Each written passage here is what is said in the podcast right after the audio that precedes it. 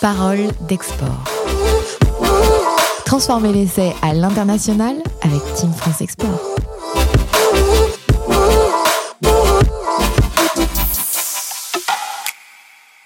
La parole est aux exportateurs et à ceux qui nous accompagnent. Vous êtes dans Parole d'export, le premier podcast dédié à l'international et à ceux qui le font. Une, un podcast monté par la Team France Export et ses partenaires. Aujourd'hui, un sujet, la stratégie douanière pour repenser votre business model. Je vous propose de vous présenter la feuille de match. Nous avons sur le terrain Guillaume Van der Eden qu'on retrouve pour un second épisode. Guillaume, vous êtes sous-directeur du commerce international à la Direction générale des douanes et droits indirects. Bonjour Guillaume. Bonjour. À vos côtés, mais à distance, nous avons le plaisir de retrouver Virginie Barbézieux. Virginie Barbézieux, vous êtes assistante qualité chez Aquitaine Spécialité, un fabricant de cannelés de Bordeaux. Euh, vous réalisez 1% de votre chiffre d'affaires à l'international et notamment aux États-Unis, au Canada, Taïwan, Hong Kong, Émirats et Corée du Sud. J'en oublie peut-être. Bonjour. Oui, bonjour. Alors juste une euh, rectification, on réalise 8%. Je vous ai dit une grosse bêtise quand je vous ai eu la dernière fois. Eh bien alors la bonne nouvelle, c'est qu'en une journée, vous avez pris 7% de votre chiffre d'affaires international. Donc on ne peut que, que vous féliciter. Ça. nous sommes en, en constante progression. Vous êtes en constante progression, mais nous, nous sommes aussi avec Mathilde Debré. Mathilde Debré, qui est directrice des opérations chez Patrick Roger, spécialisée dans la vente de chocolat haut de gamme à Paris et à Moscou. Pour le moment, bonjour Mathilde. Bonjour, bonjour. Je veux pas trahir des, des secrets de, de, off de l'interview, mais je, je, crois que, et c'est vraiment le, le, fruit du hasard, Guillaume Van der Eden vous connaît très bien. Eh bien oui, oui apparemment. Je, je, suis un client fidèle. bon, mais vous n'êtes pas à l'export, donc euh, on, on, va s'intéresser aux, aux, aux, clients de, de, de Mathilde à l'export et, et, surtout au sujet de réglementation. Donc notre sujet du jour, la stratégie douanière pour repenser son business model. Je vous propose de donner le coup d'envoi avec une chronique de notre expert chez Business France, Frédéric Rossi. On l'écoute après ce jingle. On retrouve Frédéric Rossi pour sa chronique sur les sources d'informations concernant la réglementation à l'export. Frédéric Rossi, vous êtes directeur général délégué à l'export chez Business France. J'étais persuadé que Business France était la source d'information. Apparemment pas que. Bonjour Thomas. Alors oui, effectivement, Business France est une des sources principales d'information dans euh, ce domaine euh, de la réglementation internationale. Nous avons euh, basé à Marseille, euh, un service euh, spécialisé pour renseigner les entreprises sur toutes les problématiques liées à cette réglementation, que ce soit des problématiques tarifaires ou non tarifaires, les normes de produits, les normes d'étiquetage, les différentes mesures en matière d'enregistrement des produits dans certains domaines d'activité, comme les produits médicaux, les produits agroalimentaires, etc. Euh, et ce service est, est, sollicitable sous forme de, de hotline ou sous forme d'études spécialisées. Mais nous ne sommes pas seuls, nous travaillons de manière très étroite avec la direction des douanes euh, qui, euh, au cours des dernières années, a pris des mesures exceptionnelles pour accompagner les entreprises euh, sur ces thématiques-là, et avec une approche conseil extrêmement pointue également pour optimiser sa sortie du territoire français et son entrée sur les territoires d'exportation, et notamment grâce au réseau territorial des attachés douaniers présents un petit peu partout en France. Euh, également euh, à noter et à ne pas négliger les sources d'information locales dans le pays visé, avec euh, les correspondants locaux de la Team France Export, les attachés douaniers dans les ambassades, ils travaillent aussi en étroite collaboration avec nos services, et puis tous les partenaires de l'équipe de France de l'export, la Chambre de commerce française locale dans chaque pays également, avec des praticiens de l'export qui vont pouvoir vous aider. Et tout de suite, la parole aux entrepreneurs et aux experts en plateau. Guillaume Van der Eden, j'imagine que vous avez un commentaire sur les propos de Frédéric. Ouais, je le remercie. Euh, je le remercie pour ses, propos. C'est vrai que depuis euh, depuis plusieurs années maintenant, euh, la douane essaye d'accompagner du mieux qu'elle peut les entreprises. ça passe par l'accompagnement réalisé par les pôles d'action économique dans les régions. On a 42 pôles d'action économique qui ont été évoqués par, par M. Rossi, qui sont là pour donner des conseils personnalisés aux entreprises, et notamment aux PME et TPE. Euh, ça passe également par euh, l'aide apportée par les attachés euh, douaniers dans les ambassades lorsque vous êtes exportateur. et là aussi, nous sommes là pour vous donner des conseils pour améliorer toutes vos, toutes vos procédures douanières et faire en sorte que les entreprises françaises soient le plus compétitives possible, puisque la, la stratégie douanière, c'est un des éléments de la stratégie d'une entreprise.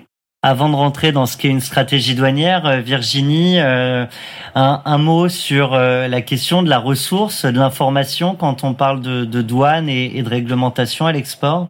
Oui. Ben nous, en fait, nous, on, on essaye toujours d'avoir, quand notre service export nous fait une demande, on regarde toujours si on a les synthèses réglementaires pour pouvoir bah, pouvoir travailler en toute sérénité, pour pouvoir être en charge nous euh, de l'étiquetage. En fait, moi mon service est vraiment lié à la déclaration euh, sur l'étiquette du produit fini. Donc euh, en fonction des pays vers lesquels on souhaite travailler, eh bien il y a des différences et, moi et ma collègue on essaye voilà de toujours d'avoir un support le plus adapté pour pour pouvoir pallier à différentes exigences liées au, pays vers, vers lequel on souhaite travailler. Et donc l'information est, clé. Mathilde Debré, euh, chez euh, Patrick euh, Roger, la question de l'information quand on se lance à l'international, je l'évoquais tout à l'heure, vous êtes parti pour Moscou, donc de l'export en Russie. où est-ce qu'on la trouve cette information? Est-ce qu'on la cherche déjà? Alors oui, c'est la première chose qu'on cherche, à vrai dire. c'est une des premières choses qu'on cherche une fois qu'on a établi notre business model qui, pour notre part, ne fait pas intervenir de, de partenaires locaux. Et ça, c'est un vrai point euh, différenciant parce que je pense que quand on veut un partenaire local, c'est quand même beaucoup plus simple.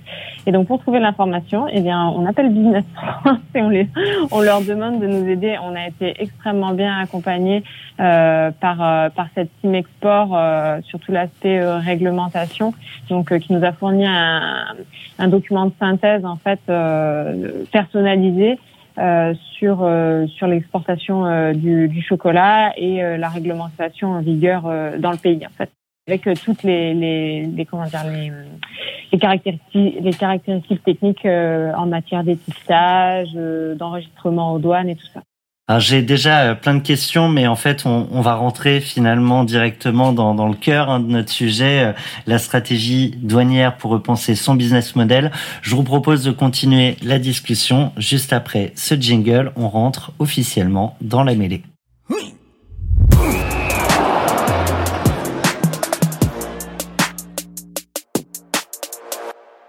Sans vouloir euh, vous donner un, bâton pour euh, taper sur les doigts euh, des entrepreneurs, Guillaume van der Eden, est-ce que aujourd'hui on peut dire que nos entreprises manquent de stratégie sur ces sujets-là quand elles décident de partir à l'international? Ça dépend. Il y en a évidemment qui ont, pris la mesure de l'enjeu douanier et c'est un élément de compétitivité très important. une de nos interlocutrices tout à l'heure a évoqué la notion de qualité. Euh, là aussi, la douane, euh, elle est là pour euh, accompagner les entreprises et faire en sorte que leur procédure douanière soit aussi une procédure de qualité. Et plus elle est de qualité, plus ça va vite, et plus ça va vite, plus l'entreprise gagne de l'argent. Alors c'est vrai qu'aujourd'hui, on se rend compte que beaucoup d'entreprises n'anticipent pas assez leur, leur formalité douanière et, et, finalement euh, abordent la question douanière de manière un petit peu périphérique ou, ou accessoire, alors pour certaines entreprises, euh, je pense à, Patrick Roger, c'est vrai que lorsqu'on a lorsqu'on attaque entre guillemets euh, un, nouveau marché comme comme la Russie, là c'est évidemment on est obligé d'anticiper parce que ce sont des règles de, pays tiers euh, certainement très complexes, euh, mais c'est pas le cas de toutes les entreprises et moi je peux qu'inciter les entreprises à, anticiper et vraiment parler de cette matière en amont. Bien avant le projet et d'intégrer de, de, la, la dimension douanière lorsqu'on fait de l'import-export de l'intégrer vraiment dans la stratégie au même titre que d'autres stratégies marketing, euh, par exemple. Je regarde Guillaume, mais c'est vrai que quand on préparait cet épisode, vous me disiez, euh, on, on, se retrouve avec des entreprises qui souvent euh, pensent à appeler les douanes, au, les douanes, pardon, au moment où leur marchandise est bloquée. Et oui, pas c'est vrai avant. qu'on est, voilà, on, on aimerait bien passer euh, du statut de pompier, disons, euh, au, au statut de- de- d'accompagnateur. Euh, euh, c'est vrai que c'est beaucoup plus compliqué une fois que que, euh, que la marchandise est déjà engagée dans un process de, de trouver des solutions adaptées. Alors on essaie d'aller au, au plus vite, mais, euh, mais c'est beaucoup plus compliqué. En revanche, c'est vrai que si on prend le sujet très en amont, euh, avec son euh, avec son pôle d'action économique en région, euh, on pose des problématiques. Euh, le, le douanier peut d'ailleurs même avoir une, une plus-value dans, dans l'élaboration d'un business model, hein, euh, en disant voilà, moi je serai vous, par exemple, sur euh, tel type d'approvisionnement. Si vous avez le choix entre la Thaïlande et le Vietnam, je prendrais peut-être plutôt le Vietnam parce qu'on a un accord avec eux et que du coup ça vaut le coup de faire venir telle ou telle matière première plutôt du Vietnam que de la Thaïlande et d'ensuite de, transformer tout ça en France et de l'exporter ailleurs. Ça, peut être ce type de conversation qu'on peut avoir avec son avec pôle d'action économique euh, sur toute la palette hein, euh, douanière, euh, import et export. Virginie Barbézieux, sur cette stratégie douanière, tout à l'heure vous évoquiez les, fiches réglementaires. Et est-ce que ça suffit? Est-ce qu'il y a un lien spécifique qu'on met en place avec les douanes pour justement avoir ce, ce rôle de conseil plutôt que de pompier? Alors nous généralement euh, le service export en fait euh, nous euh, nous dit que euh, il y a une commande pour tel ou tel pays, c'est elle qui est en charge de tout ce qui est certificat douanier. Donc elle le fait quand même bien assez en avant justement en demandant à notre responsable production les lots pour que la marchandise qui parte soit bien en conformité avec le justement le certificat de douane qui a été demandé. Et nous, parfois, ce qu'on peut rencontrer comme problème, je trouve, c'est que malgré les synthèses réglementaires, on a aussi les exigences du client, des fois, qui demandent certaines choses et euh, qui vont pas à l'encontre, je dirais, mais euh, un format de date, vous voyez par exemple, où euh, c'est pas jour mois année, mais année année euh, euh, mois jour, et puis bah, le client lui il veut pas, alors que la synthèse rég- réglementaire dit l'inverse. Donc parfois en fait on est un peu perdu sur le Ça, ça peut bloquer. Je vous, je vous Oui. coupe, pardon Virginie, mais ça peut bloquer une transaction? Bah, en fait, nous, on se, on se pose la question parce que justement, le client, lui, est, euh, est quand même euh, euh, bien au courant de ce qui se fait, je pense, plus que, que nous dans son pays. Et donc, lui, nous dit c'est ça. Et alors que nous, euh, la 513 réglementaire nous dit non, c'est plutôt ça. Donc, qui croire, voilà, il y a des fois où on arrive à une limite de euh, qu'est-ce que je fais? Est-ce que je fais confiance? Pas confiance? Euh, Est-ce que ça pourrait bloquer? Voilà. Bah, Là, c'est des questions des fois qui sont un peu un peu compliquées si on se euh, réfère juste à la synthèse. C'est pour ça qu'aussi euh, nous on a fait appel aussi à des vérifications d'étiquetage aussi euh, une fois que notre étiquette a été faite, on l'a soumise à Business France pour pouvoir voir si euh, eh ben, si ça passait, si on était conforme et y aurait-il des modifications parce que voilà euh, il y a des fois on est un peu un peu dans le doute, je dirais. On l'évoquait hein, dans, dans le premier épisode autour de, de- des sujets de réglementation, notamment avec Guillaume Van der Eden. On avait un, un entrepreneur de la brasserie Ragnar, donc qui est dans l'alcool, mais qui expliquait ces, ces problématiques d'étiquette. Et d'ailleurs, c'est, je crois, ce que vous me disiez euh, euh, tous hein, en, en préparant cette émission, c'est que d'un pays à l'autre, bah, c'est radicalement euh, différent, Mathilde Bray.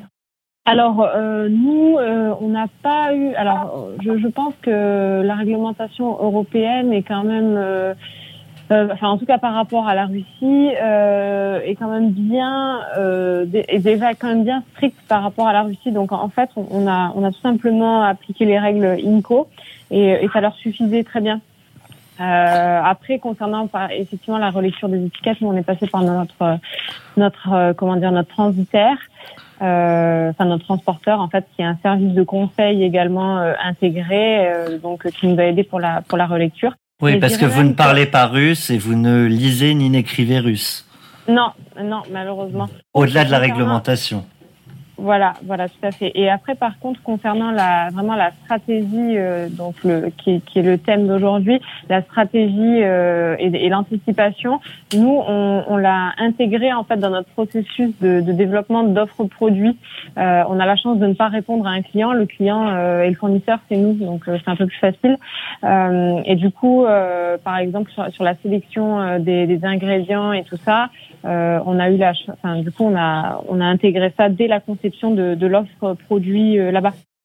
Quand on parle de business model, on, on pense euh, évidemment à tout ce qui va impacter euh, l'entreprise, son produit, son marché. Euh, en, en, quoi la, la, réflexion douanière, la réflexion réglementaire impacte l'entreprise?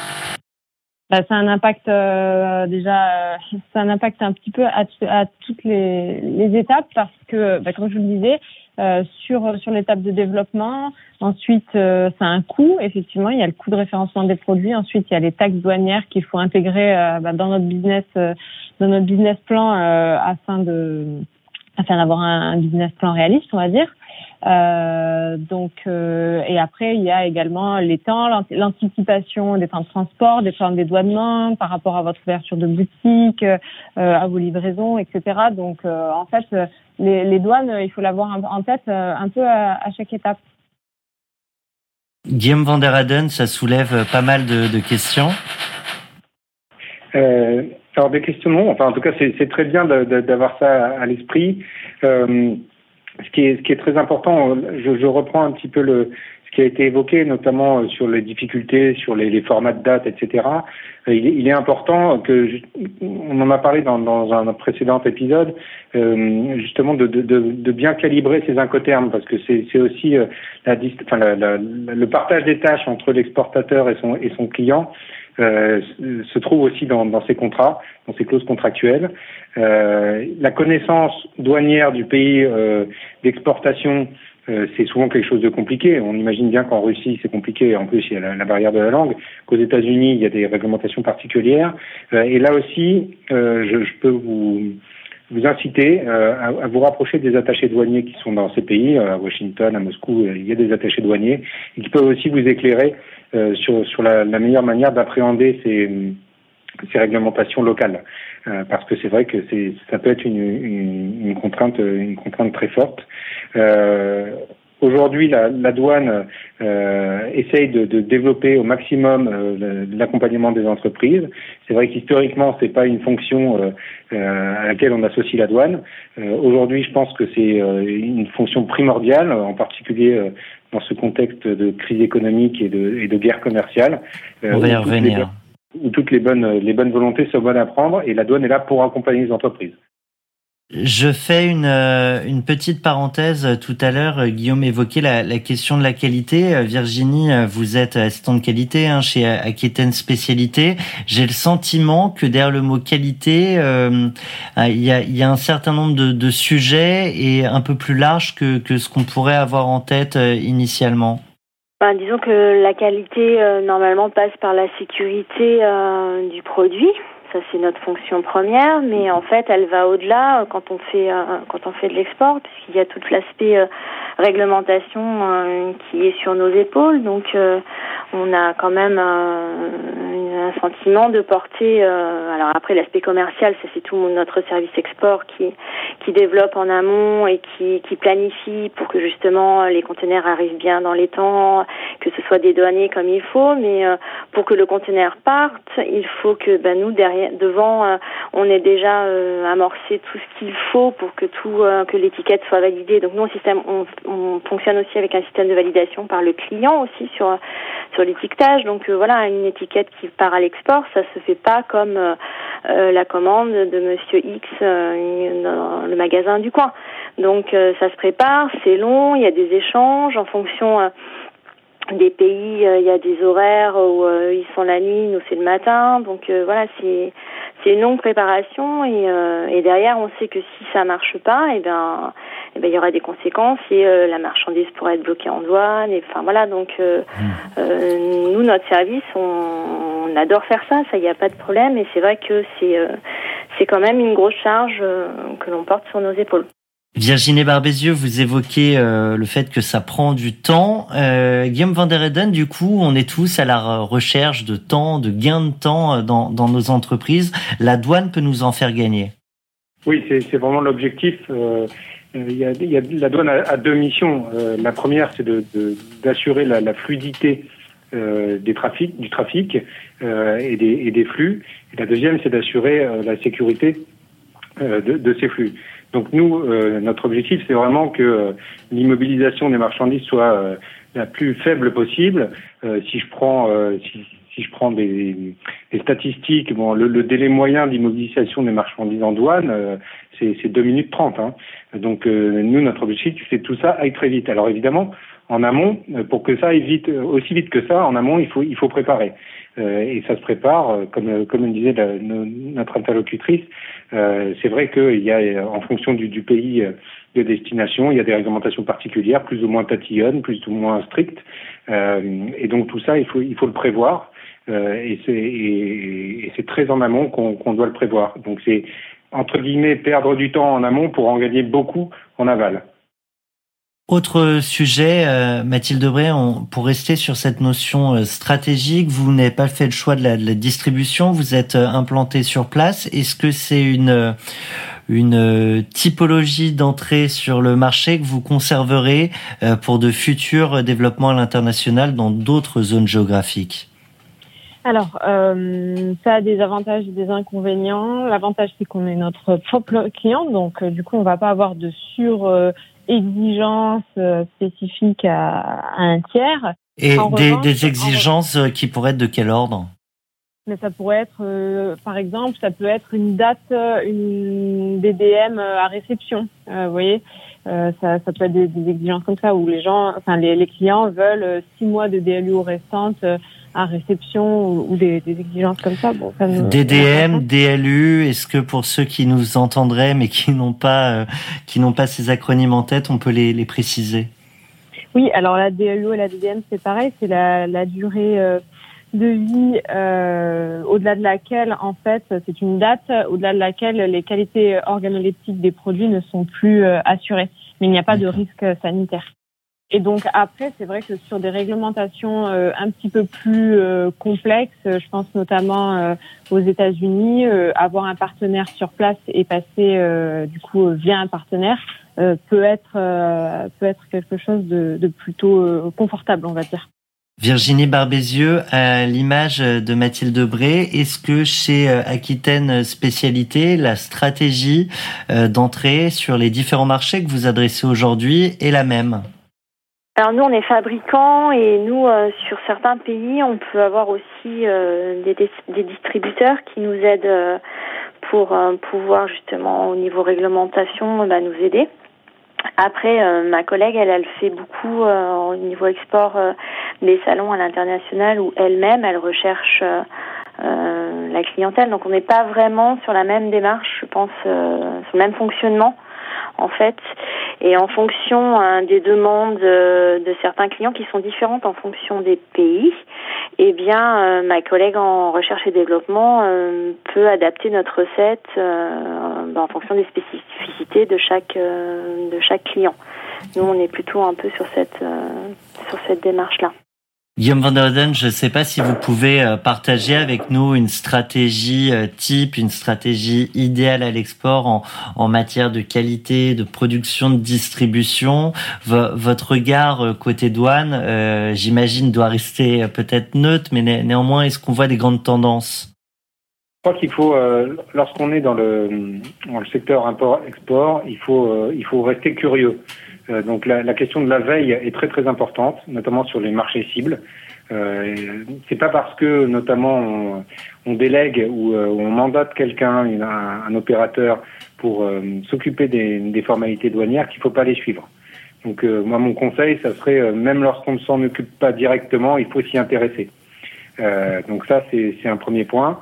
Euh, je, peux prendre comme analogie le, le, comptable. Si vous avez un expert comptable, euh, ben, vous suivez quand même ce qu'il fait. Alors évidemment, c'est mieux. C'est mieux. En général, c'est ce qu'on fait. Euh, voilà. Donc, il faut quand même piloter. Il faut quand même piloter sa, sa stratégie douanière.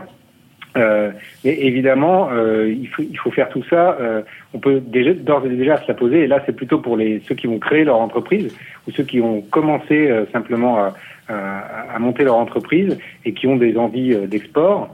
Euh, c'est vraiment de, de, de, mettre la douane, la stratégie douanière, comme un item du business model. Ça, doit être, ça, doit être, intégré dans la construction, euh, dans la construction de l'entreprise. Je pense aux startups par exemple. Euh, euh voilà, c'est souvent. Euh, nous, on a eu des cas assez fréquents des startups qui avaient des produits vraiment géniaux et qui disaient, ben, je vais inonder le monde de mon produit, mais qui n'avaient pas eu ce réflexe ce réflexe, ce réflexe douanier. Et potentiellement, en fonction des cibles, ben, ça peut renchérir assez, assez fortement le, le, le prix de votre, votre produit. Et, et peut-être que du coup, ben, patatras, votre votre stratégie peut, peut être écornée, en tout cas. Ouais. Vous euh, évoquiez avec euh, votre analogie euh, la, question du comptable. C'est vrai qu'un entrepreneur dans, dans des petites et moyennes structures, généralement c'est lui qui va voir le comptable. côté douane, c'est la même chose. Dans, dans cette partie de conseil, lorsque lorsqu'elle est utilisée, c'est le dirigeant qui vient vous voir ou, ou, ou, ou quelqu'un d'autre de l'équipe? Alors justement, c'est euh, on peut, euh, comme je vous disais, la douane a deux jambes, hein, une, douane, une, jambe réglementaire et une jambe euh, accompagnatrice action économique. en général, quand il y a un contrôle douanier, on a le patron de l'entreprise qui, qui, est sur le sur le sur le seuil de la porte. lorsque c'est de l'accompagnement, on a rarement le patron. c'est peut-être un peu dommage. Alors évidemment, on a souvent des, des gens euh, plutôt experts, euh, ou en tout cas qui ont été désignés pour suivre cette fonction. Euh, mais on voudrait, si on pouvait, mettre au même niveau, et même plutôt même un niveau supérieur, l'accompagnement économique par rapport à, cette, à ce volet képi, képi réglementaire de la douane. Mmh. et, voilà, nous, ce qu'on aimerait, c'est pouvoir aussi être, être utile dans l'élaboration d'une stratégie ou dans l'enrichissement d'une stratégie déjà, déjà opérante. Alors le képi a, souvent avec lui un sifflet. Avant, avant de siffler moi la, la fin du match, j'aimerais euh, qu'on évoque un sujet qui, qui nous concerne tous euh, en ce moment, mondialement, euh, celui du Covid. Et, je serais curieux de savoir comment ça a pu impacter vos activités respectives. Je commence avec vous, Virginie Barbézieux. Alors nous, on a eu des reports de commandes pour les États-Unis par exemple, euh, à cause du Covid, euh, eh ben, ils ont décidé plutôt, euh, notre client a plutôt décidé de se recentrer sur des produits plus habituels. Et donc, aujourd'hui, une commande qui devait, qui aurait dû se passer en mars, et eh ben, pour l'instant, elle n'a pas été effectuée. Et on pense qu'elle ne sera peut-être pas d'ici la fin de l'année. Et puis, j'ai posé la question à, ma collègue du service export qui m'a dit aussi que il s'était fait ressentir des problèmes de disponibilité au niveau euh, donc nous nous faisons des cannelés surgelés hein, bien sûr et euh, au niveau euh, de la disponibilité des conteneurs frigorifiques qui étaient bloqués dans certains pays et donc il y avait des problèmes de, de conteneurs vides qui pouvaient revenir pour pouvoir les charger donc bah, ça ça posait aussi problème pour pour pouvoir se placer sur sur certains sur ces marchés oui. Ouais, voilà Mathilde Bray, même question. Aujourd'hui, le Covid chez euh, Patrick Roger, ça a un impact, notamment en Russie? Alors euh, oui, bien entendu. Donc nous, ça nous a décalé euh, l'ouverture du magasin de plus de six mois avec, étant donné qu'on est dans un dans un mall, bah, une activité qui, qui, qui s'implante de façon très très très très molle en fait, parce que tous les magasins n'ont pas ouvert. Euh, on n'est pas dans une phase économique pimpante, donc euh, tout est au ralenti et, c'est vrai que pour l'ouverture d'une boutique, c'est assez compliqué. Euh, et il y a également notre, par exemple, par rapport au trafic aérien qui est moindre également. Sur nos approvisionnements de packaging, on a aussi eu des, des, soucis, des retards, des, des, coûts de transport plus élevés. Enfin, mhm tout, est un petit peu impacté à partir du moment où, où n'importe où on exporte. Guillaume Van der Eden, dans, dans notre premier épisode que, que je recommande hein, d'ailleurs aux auditeurs, vous évoquiez un certain nombre de, de transformations avec euh, avec ce Covid et peut-être demain des pays aussi qui seraient plus euh, protectionnistes. Si, si je vous relance sur ce même sujet, est-ce qu'il y a des choses qu'on ne se serait pas dit euh, la dernière fois et, et que vous pourriez vouloir ajouter? Euh, Peut-être oui, peut-être, euh, notamment sur, euh, sur le fait que on était en période pré-Covid, nous étions déjà dans une, dans une situation de, de guerre commerciale assez, euh, assez féroce, que ce soit vis-à-vis des États-Unis ou, de l'Asie, ou de l'Asie avec les États-Unis. Euh, cette guerre commerciale, elle n'a pas de raison de, de s'atténuer, au contraire, euh, a priori, elle devrait même être accentuée parce que euh, nécessité fait loi et euh, alors que tout le monde a été a été mis au ralenti, on imagine bien que lorsque cet épisode Covid disparaîtra, j'espère le plus tôt possible, bah, la concurrence sera d'autant plus rude parce qu'il va falloir se rattraper. et donc dans dans ce cadre-là, c'est vrai que tous les tous les curseurs vont être importants. Euh, alors évidemment, c'est euh, le, le, curseur de la croissance, de la consommation, ce sera un des éléments euh, essentiels et, et, certainement le, plus central. Mais ça va se jouer aussi sur peut-être sur des détails et la compétitivité, c'est comme ça. et donc c'est vrai que le volet douanier va, va, être aussi très important dans cette dans cette relance. Est-ce qu'à l'image de, de, toutes ces entreprises qui, pendant la période de confinement, n'avaient pas forcément d'activité, en ont profité pour euh, se repenser, réfléchir à leur mission, à leur vision, à leur développement, peut-être même à, à, de nouveaux produits, euh, cette période peut-être un peu plus complexe euh, d'un point de vue international et pas aussi euh, le moment, euh, enfin en tout cas c'est ce que je comprends de, de, de vos propos, de, de préparer la suite et de préparer la reprise, notamment avec les douanes et, et d'aller chercher ce fameux rôle conseil Oui, absolument. Euh, c'est vrai que là aujourd'hui, on, est, en plein plan de relance. C'est très important. Euh, les pôles d'action économique de, la douane en région sont là pour accompagner les entreprises. Euh, on effectue des webinaires sur divers sujets. Par exemple, sur le Brexit, il va y avoir des, des webinaires euh, en, en, région euh, pour, pour, exposer les problématiques. Et là encore, le mot d'ordre, c'est euh, l'anticipation.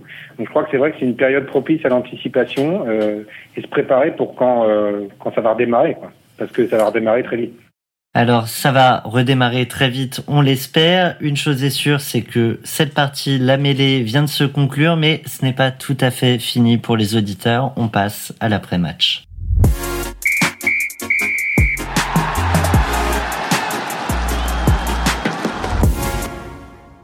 Je dois dire que c'était un beau match et il est temps de donner la parole à nos experts et entrepreneurs. Euh, bah, pour commenter, euh, pour commenter et euh, je vais commencer avec euh, vous, euh, Virginie Barbézieux. Je vais vous proposer à la fois de me, me livrer euh, ce qui est peut-être votre plus belle action, de la commenter à l'international et, et, également de vous adresser à vous-même. Je je jouerai pas l'arbitre moi-même, de vous adresser un carton jaune sur quelque chose que l'entreprise aurait peut-être pu mieux faire. En tout cas, un sujet qui a été riche d'enseignements.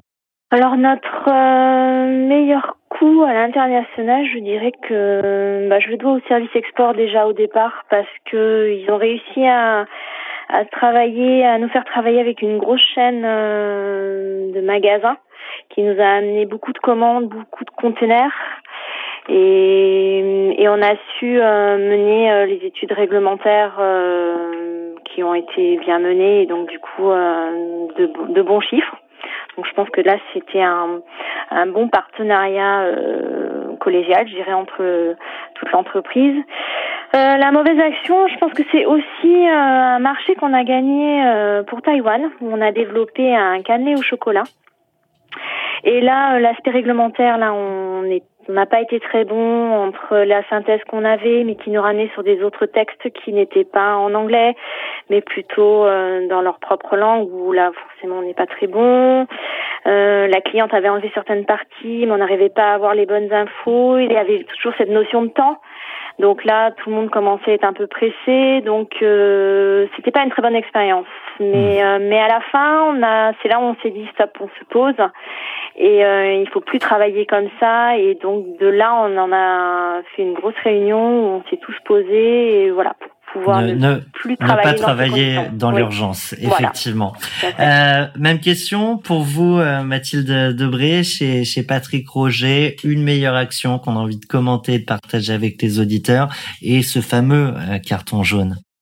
Eh bien, nous, donc, euh, c'est vraiment l'ouverture euh, de cette de cette nouvelle boutique en Russie en nom propre. donc, vraiment, ça a été comment dire un gros un gros travail euh, bah, notamment par rapport euh, à l'aspect douanier transport euh, installation du magasin là-bas parce que même faire transiter des meubles en Russie il faut les faut faut faire des certificats etc donc c'est assez voilà c'est pas de, de, tout repos et ça a vraiment été un, gros travail d'équipe et, et d'y être arrivé c'est bah, c'est assez génial c'est bravo. satisfaisant.